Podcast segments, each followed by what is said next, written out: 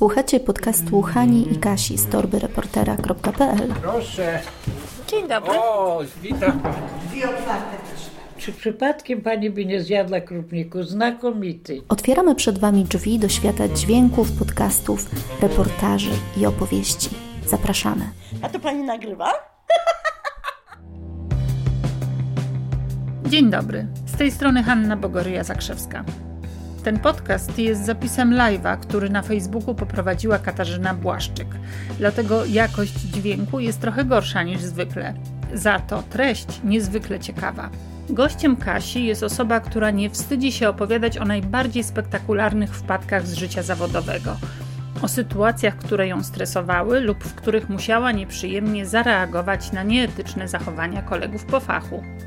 To kim jest ta niezwykle szczera osoba? Anna Dudzińska to jest niezwykła osoba, moja koleżanka, która przez wiele lat była związana z Radiem Katowice, a teraz zaczyna nowy rozdział w swoim życiu i wiemy już na pewno, że będzie współpracowała z Darkiem Rosiakiem, z raportem o stanie świata, czyli który przeniósł się też niedawno do podcastu, także to jest taka nowa droga. Ania będzie w podcaście też teraz. No a wiadomo, że Torba Reportera też jest skierowana między innymi właśnie do podcasterów i dzisiaj będziemy rozmawiać o warsztacie reporterskim, który podcasterom na pewno się przyda. Ja się przedstawię, ja nazywam się Katarzyna Błaszczyk i razem z Hanną Bogoryja-Zakrzewską prowadzę Torbę Reportera. To jest blog, to jest podcast, to jest kanał na YouTubie i jest to, można powiedzieć, inicjatywa, która opowiada o warsztacie reportera, uczy, w jaki sposób robić dobre podcasty, dobre audio, dobre reportaże. I teraz jesteśmy przed takim ważnym wydarzeniem razem z Hanią, ponieważ chcemy, naszą wiedzę zebrałyśmy w takim e-booku Sztuka Rozmowy w podcaście i nie tylko i poprosiłyśmy Annę Dudzińską o recenzję. I to wyzwoliło w nas taką energię. O, jest wydrukowana w kolorach. Więcej o samym e-booku możecie się dowiedzieć na www.torbareportera.pl. Tam można się zapisać na przedsprzedaż, tutaj taka mała reklama. Natomiast z Anią chciałybyśmy dzisiaj poruszyć kwestie warsztatowe. Ania ostatnie lata spędziła w Dubaju i była korespondentką Polskiego Radia z Dubaju. Wiele się tam na pewno nauczyła. Stąd będziemy rozmawiały też o tym, jak prowadzić rozmowy w obcych językach, ale zaczniemy od tremy. Ania zawsze mówi, że jest osobą, która się bardzo, bardzo stresuje, a ja dodam, że jest osobą, która się bardzo mocno przygotowuje. Już o 8 rano, słuchajcie, miałam od niej wiadomość na swoim Messengerze: Kasiu, dzisiaj mamy live'a, musimy się przygotować. Wiesz co, to nie wiem, czy to jest dobre takie przygotowanie, bo ja jestem po prostu takim kujonem. Bardzo mnie to czasem martwi. Chciałabym być taką osobą, która po prostu wchodzi, włącza się kamera, a tutaj człowiek jest po prostu tym telewizyjnym zwierzęciem i mówi, opowiada. Chciałabym umieć zasiąść za mikrofonem w radiu, włącza się czerwone światełko i ja jestem w stanie powiedzieć, że migoczą mi liście topol, które tutaj dwie wielkie, ogromne za oknem mojego domu wyrosły i one się pięknie błyszczą w słońcu i jedziemy, proszę Państwa, jest taki power, słuchamy nas i w ogóle wszystko jest świetnie, tego po prostu nie potrafię robić. Moje kujoństwo wynika z mojej nieumiejętności i to jest chyba najlepszy sposób, że czasem można coś naprawić, nawet jeśli nie ma się takiego talentu, żeby w sposób naturalny, naturalnie, pięknie, spokojnie mówić. Można to jakoś ponaprawiać. No najtrudniejsze, no właśnie, te przypadki są oczywiście wtedy, kiedy dla mnie jednak, bo wiecie Państwo, to jest troszeczkę tak, jak my jesteśmy w radiu i włącza się czerwone światełko i my jesteśmy z tym mikrofonem, to jest to taka sytuacja intymna. I jeśli ja posiadam kartkę, na której wszystko jest od dużej litery do kropki wypisane, to ja tylko to muszę dosyć zgrabnie przeczytać, żeby nie brzmiało, że ja wszystko czytam, tylko troszkę z Państwem rozmawiam. Ja tak mam. Chciałabym tak nie mieć, ale mam. Ale sytuacja zdecydowanie się komplikuje, kiedy człowiek staje na scenie, jest duża sala, na tej sali zasiada kilkaset na przykład osób, no i człowiekowi drży noga. Albo na przykład czuję, że powinien użyć czegoś, co ja tutaj mogę użyć i na przykład powinnam zrobić szybką poprawkę makijażu. No tam tego nie mogę zrobić. Więc tak, po pierwsze jestem bardzo dobrze przygotowana, czyli zawsze mam taką deseczkę, na której układam sobie scenariusz ładnie wydrukowany. Ja w drugiej części, tam gdzieś takiej myślowej mojej drugiej części, najczęściej w ogóle do tego nie zaglądam, ale na początku zawsze musi być. I jeśli nie mam tego, no to ja bym chyba umarła ze strachu wychodząc na scenę. Miałam dwie takie sytuacje chyba najbardziej stresujące w życiu. Raz to była wspaniała premiera, o której przygotowanie i poprowadzenie poprosiła mnie ikona, Małgorzata Szejnert. Prowadziłam premierę dla wydawnictwa Znak, jej książki, która jest dla nas tutaj Ślązaków prawdziwą Biblią, czyli Czarnego Ogrodu. W pięknym anturażu, w Giszowcu, w domu wybudowanym przez architektów, o których między innymi ona pisała. No, ludzi przyszło tyle, że nie mogliśmy uwierzyć w to, że wszyscy się mieścimy. No ja stanęłam na tej scenie i wtedy sobie po raz pierwszy pomyślałam, jak to się uda, to już mi się wszystko w życiu uda poprowadzić. No ale potem przyszła druga premiera, poprowadzona na szczęście z Olą Klich i była to premiera książki Kazimierza Kuca Piąta strona świata. Druga śląska Biblia i było jeszcze więcej ludzi i jeszcze większy stres.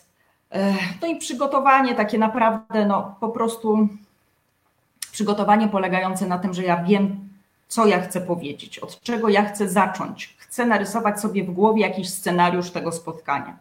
Najfajniej, kiedy ma się jakiś klucz, do którego się prowadzi. W wypadku Kazimierza Kuca dla mnie był bardzo prosty ten klucz, bo ja próbowałam rozmawiać tylko z kobietami w jego życiu. To znaczy my dwie z Olą, byłyśmy dwie kobiety, był pan Kazimierz i wszystkie ważne śląskie kobiety Kazimierza Kuca dookoła nas.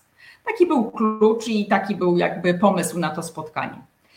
Kiedy prowadziłam też śląską premierę Jerzego Ilga, mojego znaku, jego książki o życiu, o jego spotkaniach, to moim pomysłem było na to, że zupełnie jako całkowitą niespodziankę zaproszę panu Jerzemu zespół Carantu Hill. To jest taki zespół, który śpiewa irlandzką muzykę i no, chłopców z tego zespołu z panem Jerzym po prostu no, dosyć miłe stosunki łączą. Bardzo się lubią, dużo jeździli razem.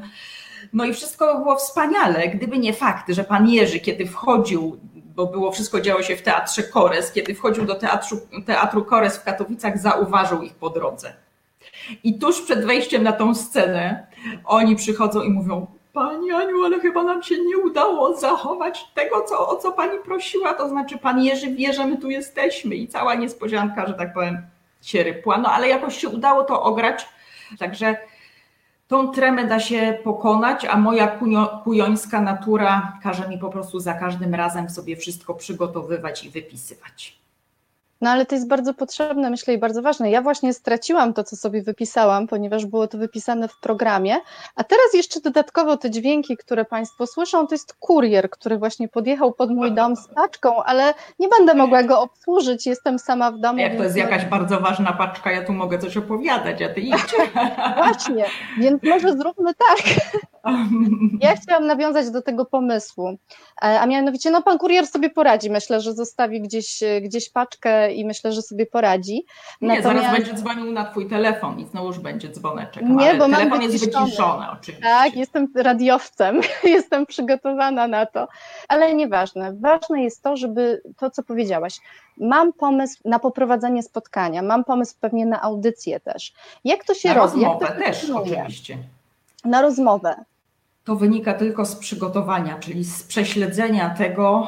W waszej książce Hania opowiada, jak ona się przygotowuje do rozmów, jak śledzi, jak czyta wszystko, co w tej chwili to może już być niemożliwe, ale jednak jak czyta wszystko to, co na temat danego bohatera, spotkania, bohatera rozmowy, jednak gdzieś tam można sprawdzić i zobaczyć. I z tego często wychodzi właśnie to takie coś. Ten jakiś pomysł, który jesteśmy w stanie potem zastosować i on nam daje też to bezpieczeństwo. bo jeśli ja jestem zdenerwowana, to ja niestety nie do końca jestem w stanie, nie wiem, czy ty tak masz czasem, ale myślę, że wiele osób tak ma, że nie do końca słucha. A jeśli mówimy o sztuce rozmowy, to musimy powiedzieć o tym, że bez tego słuchania tej rozmowy nie będzie. Ona nie będzie miała takiej jakości. To znaczy, jeśli wypiszemy sobie pytania na kartce od 1 do 10, a nawet od 1 do 20 i będziemy się trzymać tych pytań, jak jakiejś Biblii, to będzie coś bardzo niedobrego, bo nie zauważymy tego dzwonka kuriera, który przed chwilą zadzwonił i w jakiś sposób tego nie ogramy. O, mam taki wspaniały przykład. Robiłam reportaż kiedyś o wojnie, II wojnie światowej. Stanęłam ze swoim bohaterem nad grobem, opuszczonym grobem niemieckiego żołnierza na śląskim polu. I mam te słuchawki, być może były to nawet te same słuchawki, i nagle słyszę w tych słuchawkach wybuchy. Wybuchy. No po prostu ktoś strzela. Obok mnie ktoś strzela. To znaczy tak, ja nagrywam człowieka o wojnie i nagle są te strzały. Rozumiesz, że sytuacja jest taka, jakby jakiś, przepraszam bardzo, dziwny reporter chciał podłożyć pod historię sprzed 80 czy 70 lat nagle wybuchy, co po prostu nie mieści się w głowie, że można coś tak głupiego jednak zrobić. A wyciąć się nie da. Dobrze o tym wiemy, że się nie da. No więc ja słysząc te wybuchy w tych słuchawkach, mój gość w ogóle nawet nie zwrócił uwagi na to, że takie coś się dzieje. Mówię, ale tu nadal strzelają. Albo, no nie wiem, może jakoś mądrze jednak to wprowadziłam. Okazało się, że to były próbne wystrzały z kopalni, która czasem musi badać tam raz za jakiś czas materiał wybuchowy, który używa po prostu pod ziemią. I tak dobrze je było słychać. Dla scenariusza reportażu nie można sobie wymyśleć niczego bardziej idealnego, bo połączył mi teraźniejszość z przeszłością, a ja jednocześnie wiedziałam, że jak tego nie wyjaśnię, to nigdy z tego się, to znaczy tę rozmowę musiałabym nagrać po prostu drugi raz. Także to słyszenie to jest chyba jakiś taki klucz i no wiesz, o sztuce rozmowy na pewno po prostu można by było rozmawiać godzinami, są od tego eksperci, od profesora Bralczyka i Miotka, którzy opowiadają zresztą też świetnie, w jaki sposób te rozmowy można przygotowywać albo nie, przez przykłady, które mamy, tak? Można być Orianą Falaci, dziennikarką włoską, która była uznawana, że jak już przychodzi, to już ma jakąś tam tezę, i teraz idzie jak przecinak, prawda? Wszyscy się jej bali, wystraszeni. To była też jakaś taka metoda, już rozmówca wiedział, że musi sobie coś wymyśleć na tę Orianę, jak ona przychodziła. A można być Teresą Torańską, która przychodziła, była taka trochę malutka, i po prostu zamieniała się w duże uszy i słuchała swoich bohaterów. Słuchała i słyszała. Bo jeśli my tego naszego rozmówcę wypuścimy i on sobie gdzieś tam wypłynie na ocean i nie wróci do puenty, ani w ogóle nie skończy myśli, albo będzie abstrahował, a potem znowuż abstrahował od abstrahowania, to też z tego niczego dobrego nie będzie. Wiemy też, że zupełnie inaczej rozmawia się na żywo, jeśli to właśnie leci w tej chwili 1:1, a inaczej, jeśli my nagrywamy jako reportażyści, prawda, reporterzy, którzy mogą coś podciąć. To jest zupełnie inna sytuacja. No właśnie, ja chciałam Cię zapytać, bo myślę, że wiele osób, które nas teraz oglądają, słuchają, to jednak są osoby, które prowadzą na żywo. Czy to na żywo właśnie prowadzą live'y na Facebooku, czy na żywo prowadzą audycje. Ja nie mam aż tak wielkiego doświadczenia jak ty i stąd ja w live'ach w ogóle nie mam, ale w audycjach na żywo masz ogromne doświadczenie, na pewno dużo większe niż ja, więc dla mnie też jest tutaj takie ważne pytanie, kiedy przerwać swojemu rozmówcy, w jaki sposób powinna pójść ta dynamika tego live'a, czy w live'ach jest inaczej, bo tutaj mamy mnóstwo czasu, tak naprawdę jesteśmy ograniczone tylko sobą, ale na antenie na przykład tego czasu jest dużo mniej i jeżeli zakładamy, że mamy tylko 10 minut, to na antenie mamy tylko 10 minut. Tutaj mogę powiedzieć, mamy 20 minut do pół godziny, a nawet do 40 minut, ale na antenie nie mogę tego zrobić. Jak to zrobić? No, trzeba znaleźć jakiś sposób między grzecznym przerwaniem, no i na pewno bardzo dużo zależy od tego, z kim rozmawiamy. Bo jeśli mamy polityka, a dzisiejsi politycy raczej przychodzą do mediów no, z taką myślą, że no właśnie powiedzą to, co chcą powiedzieć, prawda? To jeśli my im nie przerwiemy, no to jest kompletna pułapka. To oprócz tego, że tracimy słuchacza, bo on w ogóle nie będzie zaciekawiony, no bo jednak przemówienia to się po prostu daje tam, gdzie jest czas na przemówienie, prawda? Na wiecu wyborczym można tam sobie przemawiać. No i nikt się temu nie dziwi, no bo po prostu ktoś wyszedł na mównicę, to i przemówić musi. To jest jakby konsekwentne bardzo. Natomiast no w radiu, jeśli mamy te 10 minut i nie zdążymy zadać kilku kluczowych pytań, to po prostu zgubimy słuchacza, bo albo powie, że jesteśmy jakimś dziennikarzem, który no przyszedł tylko podtrzymać mikrofon i niczego innego nie jest w stanie dalej zrobić. No albo po prostu no w ogóle też się niczego nie dowiemy, no bo to przemówienie to możemy sobie albo odtworzyć, albo odsłuchać. W radiu przemówienia są niewskazane. Myślę, że w internecie przemówienia też nie są wskazane. Ale teraz jest zupełnie inaczej, kiedy nie rozmawiamy z politykiem, ale rozmawiamy na przykład z jakimś ekspertem. I być może wtedy trzeba zastosować inną miarę.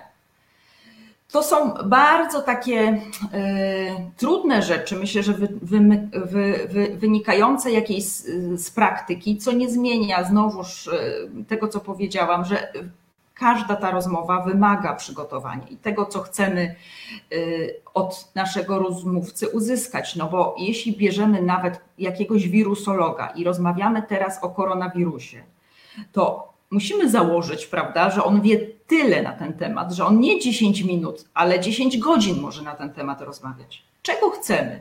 Czego oczekujemy? Jakie pytania są najważniejsze w danym dniu, w danej chwili?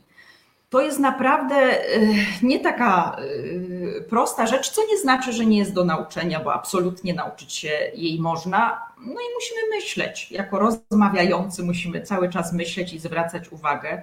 Na pewno, jeszcze raz powiem, musimy sobie przygotować coś tak trywialnego, jak na przykład nazwisko, imię i funkcję naszego rozmówcy. Bo naprawdę w stresie i to no, osoby, które mają zdecydowanie większą praktykę niż ja na żywej antenie, po prostu są w stanie tego zapomnieć. Ba, ja znam przypadki, że ktoś zapomniał swojego nazwiska. I to wcale nie jest naprawdę jakieś odosobnione. Takim moim spektakularnym naprawdę dokonaniem było, kiedy wchodziłam na żywo, bardzo to było skomplikowane, z ambasady we Francji, w Paryżu. W czasie dyktanda paryskiego z Krysią Bochenek, wszystko było pięknie przygotowane, tylko że czasy były takie, że łączyłam się w tak dziwny sposób, że już dzisiaj nawet nie jestem Państwu w stanie opowiedzieć, jak to było, bo to był jakiś telefon, do telefonu jakaś przyłączka, no w ogóle koszmar koszmaru. Na ostatnią sekundę nie umiałam się z tego połączyć, a antena na żywo. I teraz ja mam swoją karteczkę, mam laureata, mam Krystynę Bochenek i mówię nazwisko laureata. Tylko nie tego. Podałam nazwisko osoby, która otrzymała drugą nagrodę, no i ten laureat nie poprawił. No to co można zrobić taki biedny reporter, dziennikarz, który taki błąd właśnie popełnił. No ja chciałam się zakopać pod tym paryskim dywanem gdzieś tam głęboko, żeby po prostu nikt mnie nie znalazł. Więc wtedy Krysia Bochenek absolutnie uratowała moją sytuację, bo przez pierwszą sekundę, kilkadziesiąt sekund, może minutę nie byłam w ogóle w stanie kontaktować, bo byłam tak zestresowana tym, co głupiego zrobiłam. Zwłaszcza, że facet był nawet laureatem jakiejś nagród literackich, więc on jednak mógł wymagać, że dziennikarz będzie znał jego nazwisko. A ja podałam po prostu nazwisko z drugiego miejsca. No to proszę sobie wyobrazić, co by się stało na przykład i co by powiedziano o dziennikarzu, gdyby to była olimpiada na przykład i ten dziennikarz by coś takiego zrobił. No to trzeba mieć albo dobrą pamięć, albo no niestety bardzo dużą kartkę przed sobą i naprawdę czytać to, co się napisało we właściwym porządku, a nie odwrotnym. No dobrze, no to za chwilę będziemy jeszcze rozmawiać o tym, jak sobie poradzić po pomyłkach, bo bardzo często ludzie przysyłają do nas właśnie takie zapytania. na przykład właśnie o live'y, które zupełnie poszły nie tak jak chcieli, albo na przykład o podcasty.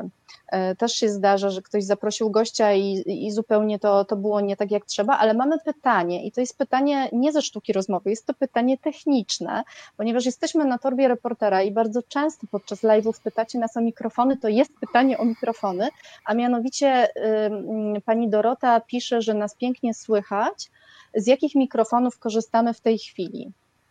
No to ja może powiem za siebie, że to są zwykłe słuchawki do telefonu ze zwykłym mikrofonem do smartfona, tak? Ja mam chyba Samsunga, więc to są słuchawki Samsunga. Nic specjalnego. Myślę, że ten dźwięk nie jest jakiś rewelacyjny, ale chyba też nie jest zły. A ty, Aniu? Ja też zupełnie nie korzystam z jakiegoś, ja po prostu z mikrofonu wbudowanego do komputera po prostu. Dość dobry mikrofon, ale i to uczy nas doświadczenie pandemii. Myślę, że ty masz takie doświadczenie i ja też. Naprawdę w tej chwili mikrofony w iPhone'ach przynajmniej są naprawdę świetne. Albo w dobrych telefonach, smartfonach naprawdę to są świetne mikrofony. I ja nagrywając tutaj sztuka rozmowy po prostu kompletnie nie jest sztuką rozmowy, przynajmniej w takim naszym rozumieniu, prawda? Czyli widzimy się właśnie przy pomocy tego okienka z rozmówcą. Ja się widywałam teraz, nie wiem, z rozmówczynią w Japonii albo w Zjednoczonych Emiratach Arabskich właśnie, więc byłam tylko w ten sposób, ten kontakt przebiegał. Było mi łatwiej, bo znałam swoich bohaterów, z którymi rozmawiałam, prawda? To jest zawsze jednak łatwiejsze. Jak się rozmawia z kimś pierwszy raz, to jest trudniej. Ja prosiłam ich zawsze o, jeśli była taka możliwość, o nagranie siebie też. Czyli prosiłam o to, że ktoś po prostu rozmawia ze mną, ja nagrywam na coś tam, tak, hangout, Skype czy cokolwiek, a ten ktoś trzyma mikrofon w taki sposób, to znaczy telefon i siebie nagrywa. Mhm. I powiem Ci, Kasiu, że gdybym sobie to uświadamiała, że tak jest, to bym zrobiła dużo więcej niż zrobiłam w czasie tego swojego 4-letniego wyjazdu, bo nagrywałabym na swój mikrofon iPhone'owy w miejscach, w których byłam. I korzystałam na przykład teraz z takiego nagrania. Byłam w Butanie i nagrywałam tam zupełnie w formie notatnika, przewodnika i mieszkańca Butanu. Coś, co no nie brałam tych dużych magnetofonów. W tych krajach najczęściej nie można w ogóle... No powinno się mieć jakąś zgodę, prawda, nigdy nie wiadomo, co to się zdarzy, przejście przez granicę, już mi się zdarzyło różne rzeczy, już lądowałam w Iranie i to są bardzo trudne jakby rzeczy wtedy, wytłumaczenie, skąd u Ciebie taki magnetofon i że jednak chciałabym ponagrywać sobie, nie wiem, śpiew ptaków w górach czy tam cokolwiek, ale nagranie na iPhone'a po prostu było na tyle dobrej jakości, że kiedy teraz wróciłam i właśnie do raportu o stanie świata próbowałam zmontować to nagranie, to Darek Rosiak był zdziwiony, skąd ja to nagranie mam tak naprawdę, że skąd ono się wzięło, a ja mówię, no wiesz, nagrałam wtedy, teraz się połączyłam z tym człowiekiem jeszcze raz, no ale to tylko już dodawałam pewne kwestie dotyczące koronawirusa, a tak naprawdę jego życia, jego historia, jak się zmieniał ten kraj, czy zmienia, to wszystko było w bardzo dobrej jakości dzięki temu iPhone'owi. No. Także... Ja to potwierdzam. Potwierdzam zupełnie, że teraz mikrofon w telefonie komórkowym jest bardzo, bardzo dobry. Zresztą rozmawiałam z Nickiem Garnetem, który też w pandemii z BBC, człowiek z BBC, też dużo jeździ po świecie i on w pandemii po prostu nagrywał również na swojego iPhone'a, łącznie z tym, że montował na swoim iPhone'ie. Jest specjalny program na iPhone'y do montażu i ja nawet zaczęłam się zastanawiać, czy nie zainwestować w ten telefon, bo rzeczywiście to jest jakość emisyjna. Ale wiesz, myślę, że na innych telefonach komórkowych też masz, ja nawet robiłam też taki eksperyment, że prosiłam swoją bohaterkę, która była w czasie pandemii, utknęła w maleńkim mieszkaniu, tylko z maleńkim balkonem, mówię, jakbym Cię mogła prosić, weź po prostu z dziećmi, wyjdź na ten balkon, stań tam z nimi i spróbuj nagrać takie sceny.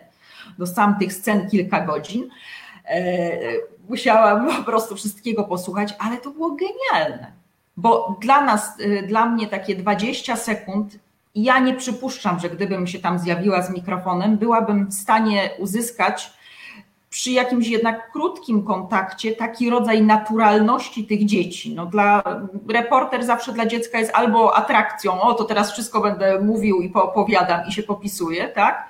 No albo się ktoś, inne dziecko się boi, a to była mama ze swoim telefonem komórkowym.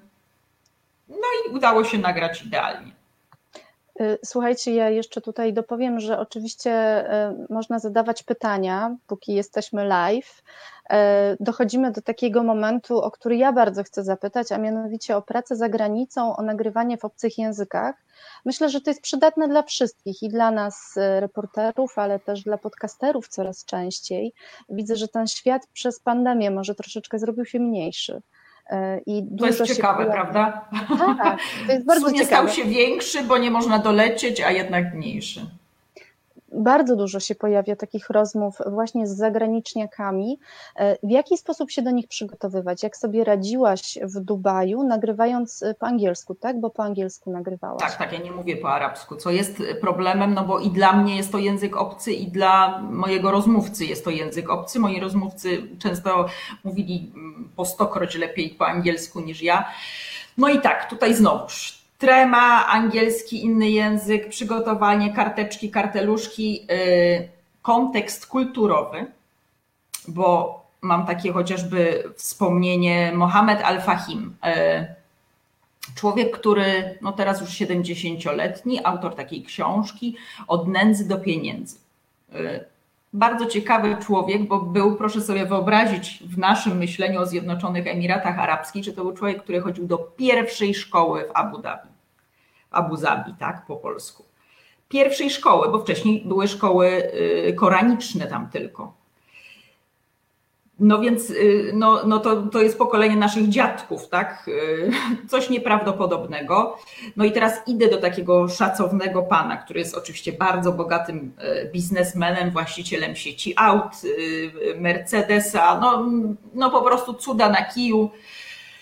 No i idę, a zdarzył się taki fakt historyczny, czyli zamknięcie Kataru.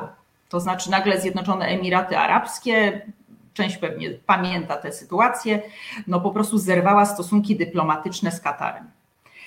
Ja nie miałam w ogóle w planie tej rozmowy, która była długo umawiana. Na ten temat nie chciałam rozmawiać, no ale jednak mówię, no to jak już idę, to już pójdę, tak? I zapytam również i o to. I no na przykład dla mnie to jednak była taka sytuacja, że rozmawialiśmy o jego dzieciństwie, o tych wielbłądach, o tym, czy wypadł matce z wielbłąda, czy nie wypadł, no i tak rozmowa się kleiła bardzo miło, no i następuje taki temat, który mnie się wydawało, że jest dla niego niezręczny. No i był niezręczny. No i co wtedy? No wtedy musiałam wrócić szybko z powrotem do tematów związanych z dzieciństwem, bo rzeczywiście mimo tego, że mi powiedział bardzo dużo, następnego dnia notabene ja zdążyłam wykorzystać to jego zdanie, następnego dnia Emiraty w ogóle zakazały wypowiadania się na ten temat. Także gdybym ja dzień później tam była, to nie wiem jak on by zareagował, bo to jest stary człowiek, on ma jednak jakąś taką wolność w swojej głowie, więc może nie wszystko to, co mówią, to musi on, że tak powiem, wcielić w życie, ale jednak czy ja bym to mogła nadać, bo z całą pewnością mamy tutaj ambasadę Zjednoczonych Emiratów Arabskich i ona na pewno, tak jak polskie ambasady słuchają, co się mówi w innych krajach o Polsce, tak samo i ta ambasada jest wyjątkowo przeczulona, jak wiadomo, bo o wolności słowa jakiejkolwiek nie można w ogóle mówić w wypadku Zjednoczonych Emiratów Arabskich. Ale nawet jeśli nie było tego zakazu, to naprawdę był to dla niego pytanie niezręczne ze wszechmiar. No i on nie chciał prowadzić na ten temat rozmowy, natychmiast to odczułam, trzeba się wtedy jakoś tam wycofać i zmienić temat, nie ma innego wyjścia, nie ma po prostu. A co jeżeli to jest pytanie kluczowe dla naszej rozmowy? To trudne pytanie, to tak się zdarza, prawda? Że musimy nawet ekspertowi, nawet prowadząc jakiś podcast branżowy, wyobrażam sobie, że taka sytuacja może mieć miejsce, że to nie tylko dotyczy reporterów. Spróbujmy mu przede wszystkim wyjaśnić, dlaczego to robimy, prawda? Bo jeśli jest takie zawahanie, to tego zawahania się nie da cofnąć. Jeśli to jest na żywo i widzimy, że to jest bardzo niemile widziane pytanie, musimy to jakoś jednak ograć, tak mi się wydaje, jeśli nie chcemy zmieniać jednak tego kierunku. No jak drugi raz powie albo trzeci, że nie będzie o tym mówił, no to no po prostu się powie, że no to nie chce pan mówić, co też jest jakimś komunikatem, tak? Jeśli się rozmawia z politykiem, to jest nawet bardzo znaczącym komunikatem. No ale częściej nam chodzi jednak o to, żeby, no nie wiem, no można było zapytać o takie najtrudniejsze sytuacje z życia człowieka, prawda? Dlaczego to robimy? Dlaczego chcemy to pokazać? Wszystko bardzo zależy od sytuacji i pamiętam raz taką sytuację, kiedy ja zareagowałam i w sposób absolutnie naturalny i nieprzemyślany kompletnie i warknęłam, chciałam zagryźć swojego kolegę po fachu, który w czasie, była rocznica kopalni Wujek. Staliśmy nad matką, która straciła swojego syna w 6, może w 7, trzymaliśmy mikrofony, no i ona nam o tym opowiadała. I teraz ten chłopak zadaje takie pytanie. A co pani czuła, kiedy pani trzymała ciało swojego syna na kolanach? No właśnie. I no ona zamilkła, ty zamilkłaś, ja teraz opowiadając to naprawdę aż się denerwuję, prawdę mówiąc. Bo to nie znaczy, że nie można zadać nigdy i nigdzie takiego pytania. Nie można właśnie zadać. Kiedy? Można je najlepiej wyciąć, ale, bo ono jest takie trochę słabe, ale no po prostu do tego potrzebny jest jednak jakiś rodzaj bliskości i intymności. No nie można między po prostu przyjęciem po obchodach, a mszą świętą, w obecności 6 innych dziennikarzy i takiej sytuacji absolutnie publicznej pytać o takie coś, bo to jest według mnie no, wchodzenie butami do czyjegoś serca i ja no, naprawdę, to nie było miłe w ogóle jak się zachowałam, właściwie w gruncie rzeczy tego żałuję, tylko że nie wiem czy bym nie zachowała się podobnie w tej chwili, dlatego że no, po prostu instynktownie jakoś chciałam zareagować i chronić te matkę, prawda? No tak, ale dlaczego żałujesz? To znaczy w gruncie rzeczy powiedziałaś tego żałuję. No bo niegrzecznie się tak się nie powinno obsesowo może traktować innych dziennikarzy, no bo może to ja się mylę, może on miał rację, no nie wiem, może ja tak uważam, prawda? To jest taka, myślę, że ty byś zrobiła tak samo, ale ludzie mają różną wrażliwość i może by uzyskał świetną setkę do swojego dziennika. Tylko jakim kosztem? I po co, prawda? Ale może tak. Może setka by była taka, żeby go, nie wiem, nawet i szef pochwalił jakby, no nie, nawet nie chcę iść dalej, co ona by mogła opowiedzieć, bo po co. Tak, ja myślę, że ważne te pytania, które zadałaś, czyli jakim kosztem i po co, bo ludzie bardzo rzadko prowadzący rozmowę się zastanawiają nad tym, takie mam wrażenie, a szczególnie w przypadku, jeżeli to jest materiał, tak to nazwę ogólnie, o czyimś życiu, to chyba ma największe znaczenie, żeby zastanowić się po co.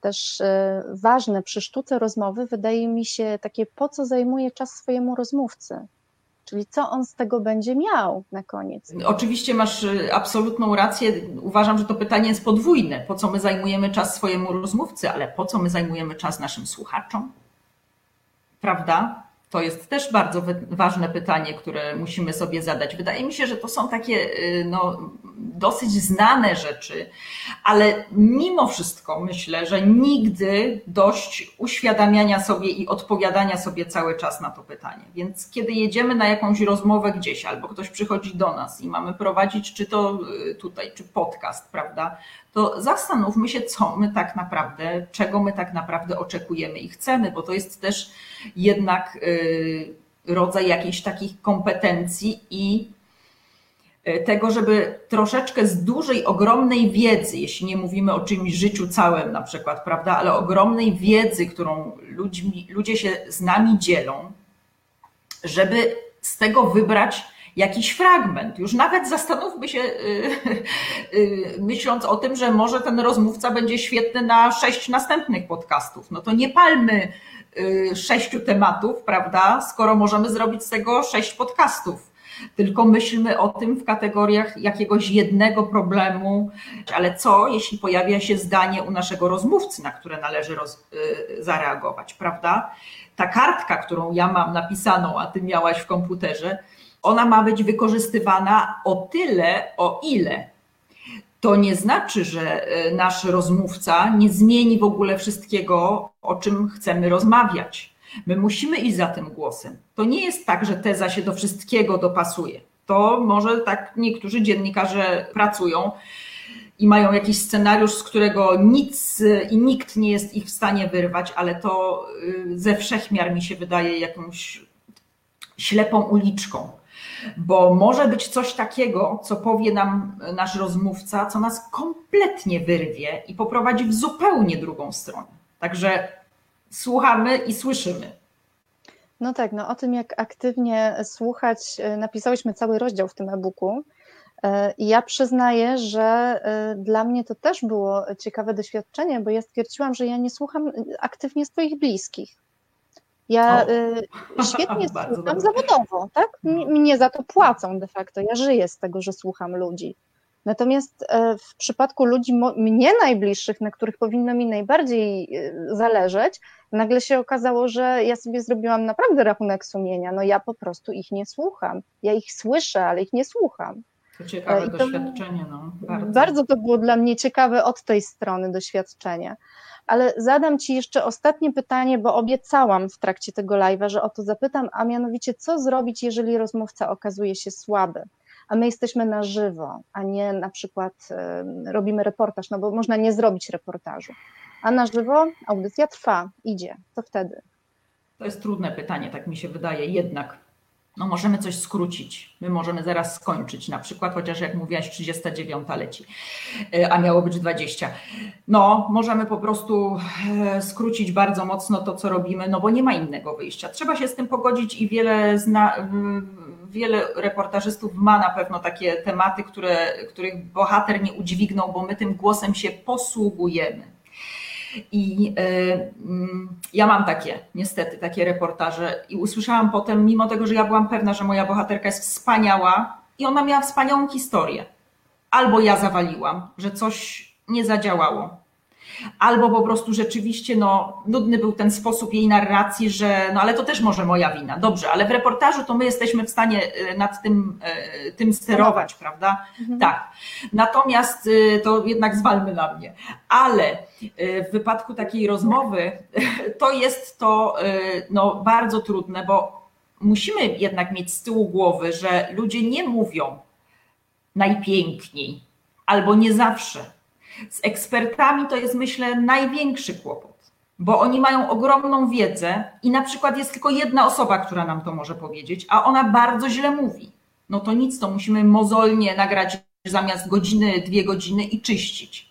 No nie ma chyba innego wyjścia. Mnie się zdarzyło raz w życiu, przysięgam raz, rozmówca, który tak mówił, jak ja to potem przepisałam, bo jeszcze zauważyłam jedną rzecz. Ja bardzo często ostatnio przepisuję swoich rozmówców.